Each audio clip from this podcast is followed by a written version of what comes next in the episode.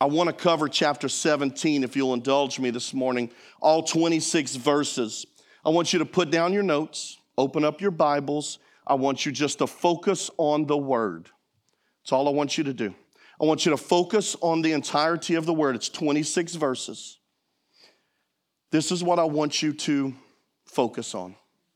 This is after the Last Supper. Let's talk about context. This is after the Last Supper. He's met with all of his disciples. They've eaten. Judas got up from the table and he's about to betray Christ.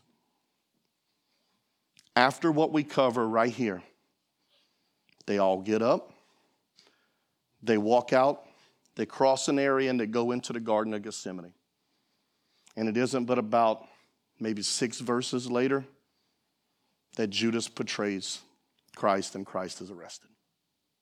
That's where we're at. We're at that point where it is honestly some of Christ's last recorded free words. Does that make sense? He's not under arrest yet. He's there and he's able to just pray freely.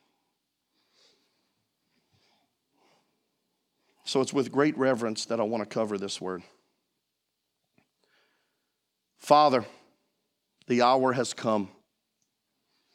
Glorify your Son, that your Son may glorify you. For you granted him authority over all people, that he might give eternal life to those who you have given him. Now, this is eternal life, that they know you, the one only true God, and Jesus Christ whom you have sent. I have brought you glory on earth by finishing the work you gave me to do. Now, Father, glorify me in your presence with the glory I had with you before the world began. I have revealed you to those whom you gave me out of this world. They were yours. You gave them to me, and they have obeyed your word. Now they know that everything you have given me comes from you. For I gave them the words you gave me, and they accepted them. They knew with certainty that I came from you, and they believed that you sent me. I pray for them. I am not praying for the world, but for those you have given me, for they are yours. All I have is yours, and all you have is mine. The glory has come to me through them, and I will remain in the world no longer. But they are still in the world, and I am coming to you. Holy Father, protect them by the power of your name, the name you gave me, so that they may be one as we are one. While I was with them, I protected them and kept them safe by that name you gave me. None has been lost except the one doomed to destruction, so that scripture would be fulfilled. I'm coming to you now, but I say these things while I am still in the world, so that they may have the full measure of my joy with them. I have given them your word, and the world has hated them. For they are not of the world any more than I am of the world. My prayer is not that you take them out of the world, but that you protect them from the evil one. They are not of the world, even as I am not of it. Sanctify them by the truth of your word. Your word is truth. As you sent me into the world, I have sent them into the world. For them I sanctify myself, and they too may be truly sanctified. My prayer is not for them alone. I pray also for those who will believe in me through their message, that all of them may be one, Father, just as you are in me and I am in you may they also be in us, so that the world may believe that you sent me. I have given them the glory that you gave me, that they may be as one, as we are one. I and them, and you and me, so that they may be brought to complete unity. Then the world will know that you sent me and have loved them, even as you loved me. Father, I want those you have given me to be with me where I am and to see my glory, the glory that the glory you have given me because you loved me before the creation of the world. Righteous Father, though the world does not know you, I know you, and they know that you sent me. I have made you known to them and will continue to make you known in order that the love you have for me may be in them, and that I myself may be in them.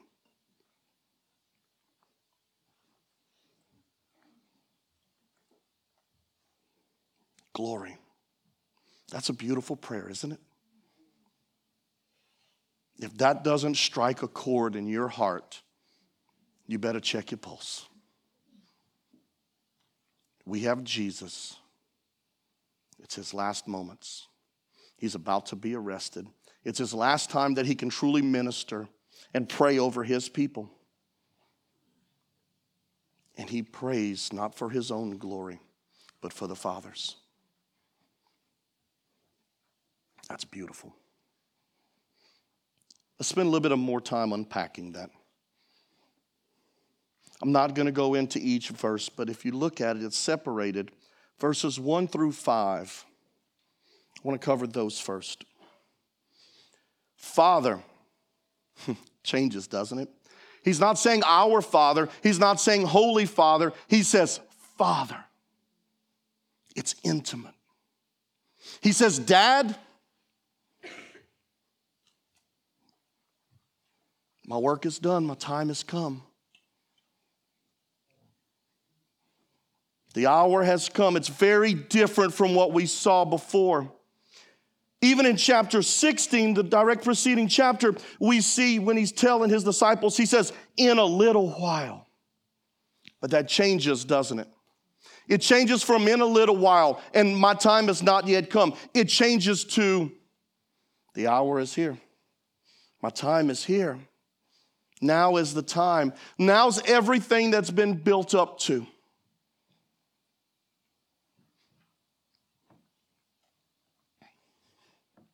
See, there's so much in these first five verses that talk about the relationship in the Trinity. And I don't want to get bogged down and preach the Trinity this morning, but I do want us to give reverence and to appreciate what we see in the Trinity here. We see that God the Son is praying to God the Father we see a relationship where the son is saying, I did what you asked me to do, and I hope that that glory is given to you. Because, see, we know that there is one God that exists eternally in three persons the Father, the Son, and the Holy Spirit. Wayne Grudem goes to say, God eternally exists as three persons Father, Son, and Holy Spirit. And each person is fully God, and there is only one God. We know that, n- that none of them are greater than the other.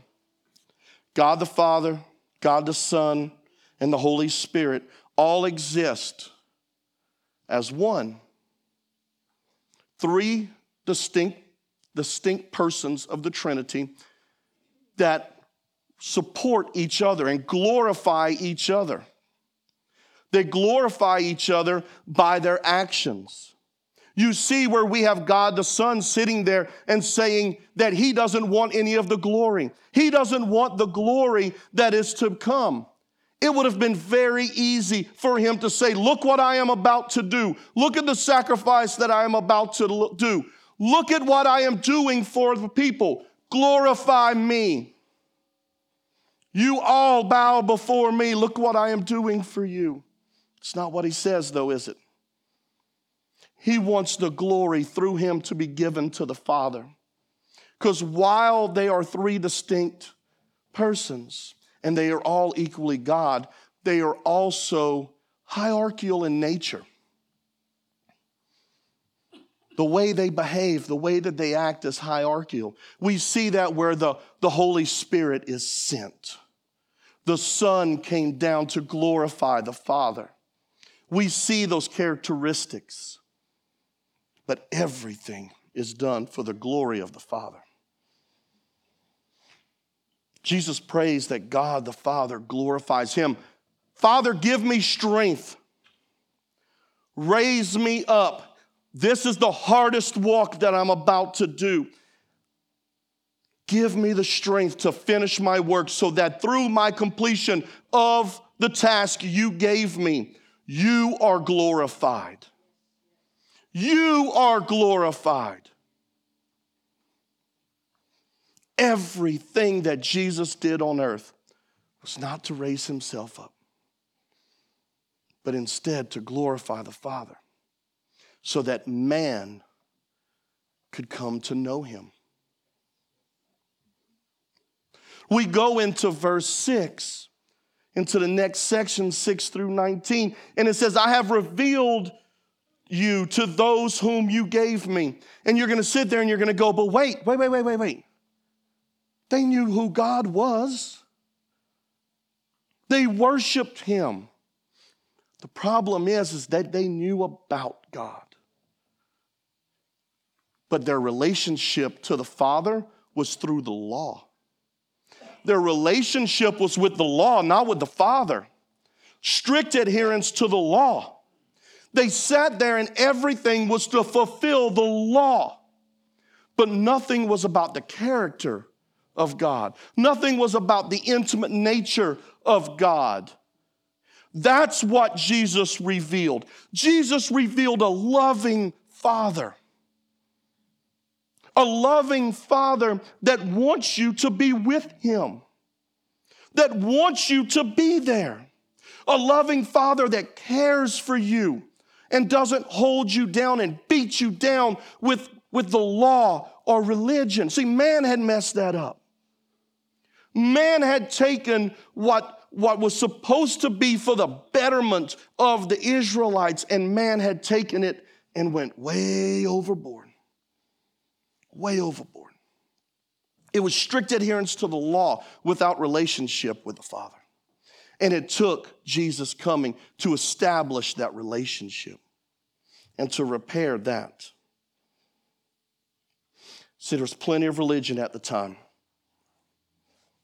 wasn't much relationship.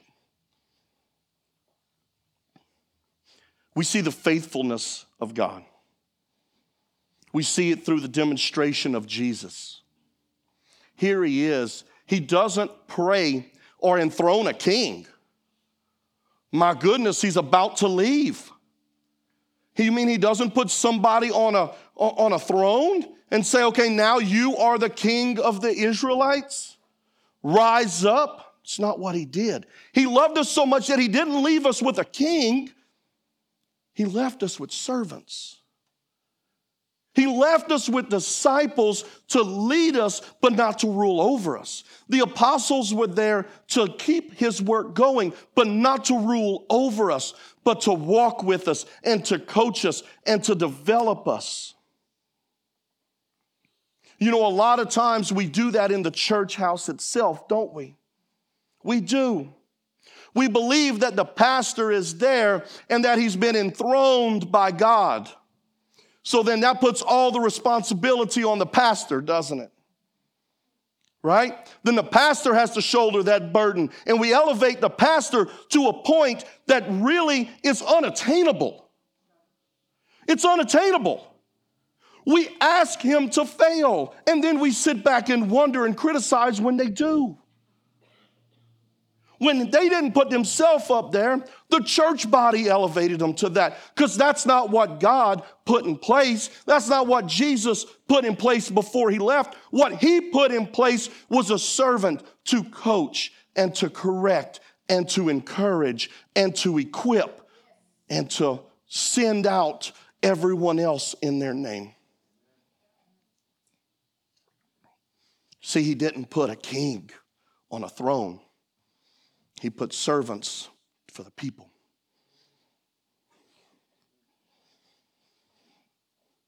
That's his faithfulness. That's his heart. He's about to go, and he doesn't pray for himself, he prays for us. Because he knew that the apostles had been taken out of the world. And when they were taken out the world, they were given some knowledge that the world didn't possess at the time. When they were touched by God, they changed. Pastor often equates it to being hit by a bus or a truck. You're never the same afterwards, right? It, you changed. You walk different. You talk different. Everything you do is different, or at least it should be. I'm no longer recognized by the world because I'm not one of them. If I'm walking and I'm talking and I'm recognized by the world and I'm viewed by what the world sees, I better check myself. Because if I have compromised so much in my truths that I now resemble the world, I've got a problem.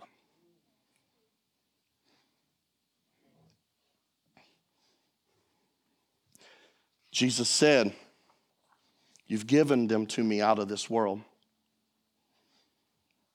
They're no longer of this world. The world has hated them. The world now hates them. Why? Because we ridicule something that's different. We recognize the difference and we ridicule it. Right? We're no longer living by the world's standards. He knew that his apostles, they were going to be, they were, they were just going to be tempted. They were going to be challenged. They were going to struggle. We all struggle, right? Every last one of us struggles. They were no different than us. They were common people that had a job, were plucked out of that job, were plucked out of that world, given some knowledge, and told to disperse it. Jesus knew that, hey, while I was walking with them, I protected them, I took care of them, I, I, was, I parented them by the name that I was given. Father, by your name that you gave me, because you gave them to me, so I was a good steward of them. I took care of them. And I walked with them and I protected them. But his time had come to leave. So his concern was how are they going to be without me? Because now they've got to go walk out into that world. They've got to carry that message to the whole world. Father, be with them. He loved them like a parent would. He prays for the oneness he prays for the oneness of the apostles and himself because he knew that as long as they were one, then he could keep feeding them. Then he could keep in his name, they, they could keep being fed and they could keep being taken care of because he knew that the Holy Spirit was going to be coming down and was going to empower them and was going to walk with them. But there was going to be that transition time. And he knew that they were going to go through some stuff because it wasn't until the day of Pentecost, right? Right? That the Spirit came down on them. So he knew that the temptation was going to be for them to run and to cower in that fear. It wasn't like they were, they were Christians, or it wasn't like that they were, they were, they weren't Jews supported by other Jews defended against the Romans. No. They were hated by people who were already being oppressed by conquerors. They were a subsect of a subsect. Everything around them challenged them. Everything challenged them for what they were to believe. And the temptation was going to be that they were going to compromise. Because can you imagine the courage? The courage that it took to continue to meet, the courage that it took to stand up in boldness, the courage that it took to not go back to the old ways. Heck, we have trouble with people showing up on Sunday morning sometimes because they don't have the courage to get out of bed. I mean, that's real. You're talking about people that were oppressed everywhere they turned around. Everything that they did was going against the grain. Everything. And they still had the courage to come together. And that's what Jesus knew they were going to be facing. And he prayed that they were protected, that they were taken care of. Because, see, when we go out and we go, and, we, we've been doing a few things lately with really hitting the community. When we go knock on door to door, it's uncomfortable. It's uncomfortable. It is. When you walk up, cold knock on somebody's door you don't know. Hey, I'm here. I don't want anything. I just represent the Christians of the community. I want to reach out, and I just want to know if you need anything. You should see the shock on people's faces when you tell them that you don't want anything. You're there for them. It's not what we're used to, is it? We're used to transactional love. It's not what Jesus gave. Why are we used to that? That's not how we're supposed to live. That's not how we're supposed to be. We were given the blueprint of how we were supposed to be. So why are we that way? Why have we compromised to a point to where we're unrecognizable whenever we're held against the standard of the apostles and what Jesus prayed for them? Why are we at a point that we are completely unrecognizable? Do you think that an apostle would be able to walk into our places of work? I'm not talking about a church on Sunday morning. Would they be able to walk into our places of work? Would they be able to walk up to you at Walmart? Would they be able to walk up to you whenever you're on Second Street celebrating Mardi Gras? Would they be able to look at you then and say, That's a Christian? Yep, that's my people. Because that's the truth of it. Truth of it is, is that Jesus knew that was coming. The truth of it is, is that Jesus knew that the evil one was going to attack us and that the, the, the, the world was going to pull at us so that we were going to start compromising. He knew it so much that he prayed some of his last words that were untortured, untortured. He prayed that you wouldn't be like that. He prayed for how we were to walk after he was gone. Because he knew the struggle that he had been protecting them from and the evil that he had been protecting them from.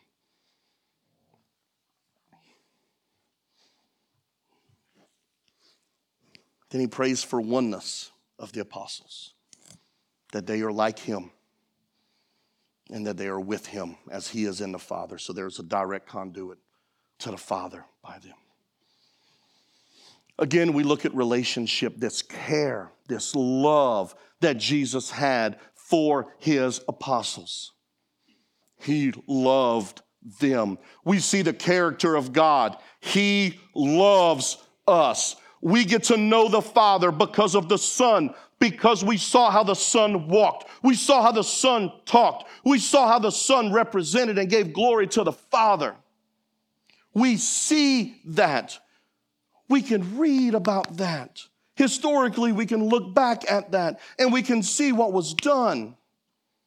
And that gives us a character of God. But he didn't stop there, did he? You can see we finish up that chapter in verses 20 through 26 we finish up that chapter where Jesus starts to, starts to pray for the rest of the world, for those that will come to know him. He prays for the, for the, the growth of the church. so that the world may believe. So that the world may believe. Everyone. Everyone. He prayed for a united body. If we look at Ephesians 3 6, the mystery is that through the gospel, the Gentiles are heirs together with Israel, members together of one body, and sharers together in the promise of Christ Jesus. One church. One church. Then why do we have so many religions? The fact is, is that that's man. The fact is, is that that's man compromising. See, worst part is, is that our enemies use it against us. The worst part is, is that our enemies say, why should I go ahead? I'm talking about enemies today. If you sit down and you deal with an atheist and you're trying to talk to an atheist and they say, why should I believe in a God when you can't even agree amongst yourselves? You can't even agree amongst yourselves who Jesus was. See, we, we, we could sit there and we could point to all the differences that we have. Oh, well, this person does this, and this person does that, and this group does this, and this group does that. But I'm here to tell you that God has children in every one of those religions. Are there some lost people? Absolutely.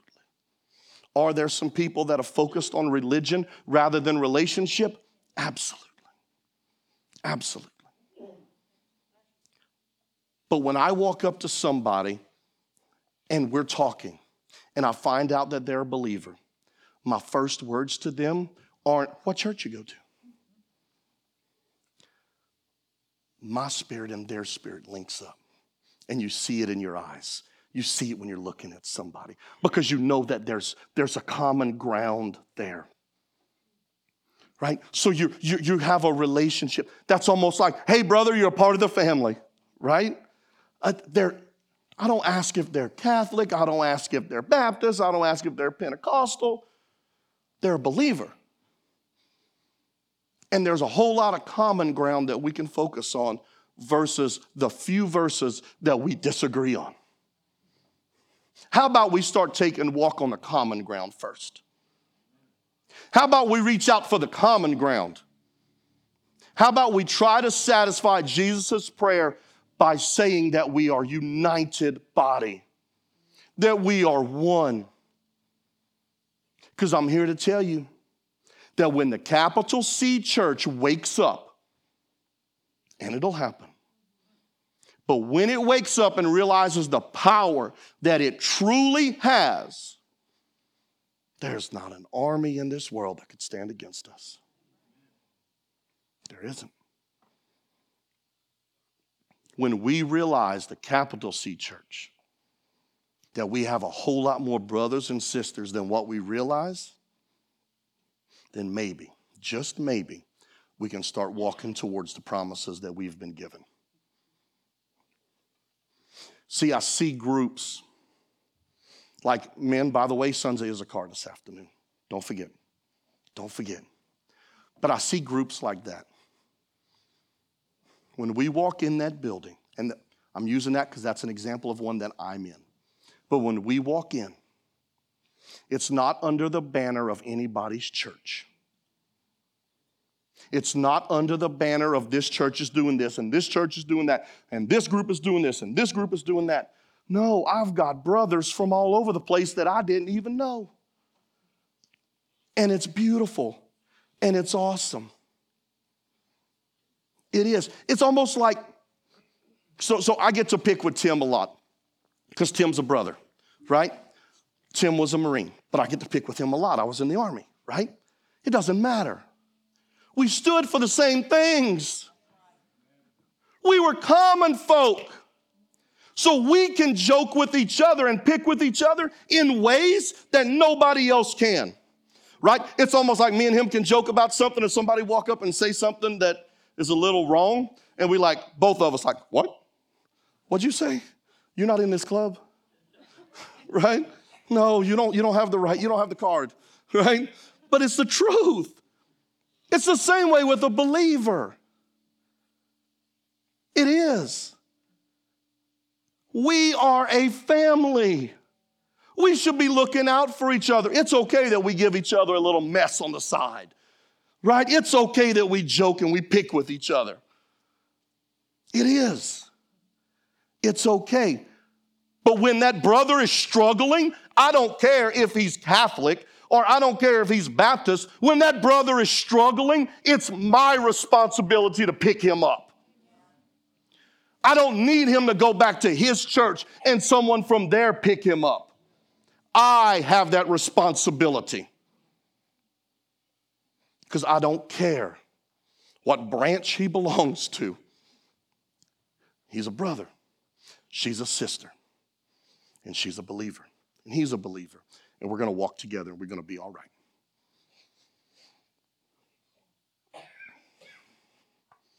United to the Father and enjoy eternal life. I want to revisit something. And was way back in the front section. Eternal life. Jesus defines eternal life for us. Jesus defines eternal life as knowing the Father. What kind of knowing is that? Is that knowing about Him? No, that's experiential, that's experiential love or knowing. It is knowing how he walks, knowing how he talks, knowing how he loves, knowing his character. That's eternal life. That's the eternal life that we've been promised. That we can know the Father through the Son. I know how Jesus walks, so because I know how he is, I know his character, then I know the Father's character because they're both God. They're both God. And if Jesus is standing for this, then I know that the Father is standing for this. And I have a representative in front of me that I know how I'm supposed to walk, how I'm supposed to talk, because I want to have oneness with Him, just as He has oneness with the Father, so we can all be one happy family under Jesus' banner.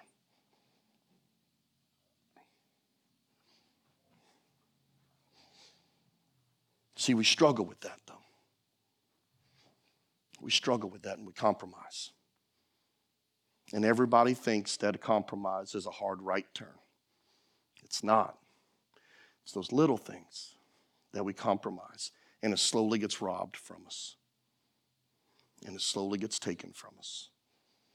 And we slowly forget about the heart of Jesus.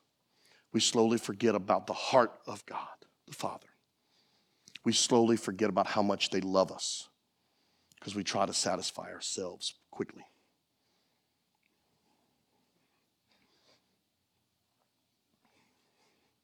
And the worship team come up, please. I want you to remember that he knew what was coming. He knew what it was going to take. He didn't guess. That had to be hard, I bet. Jesus knew all along what was coming and what was going to be asked of him. He knew what it was going to take for man, not for himself.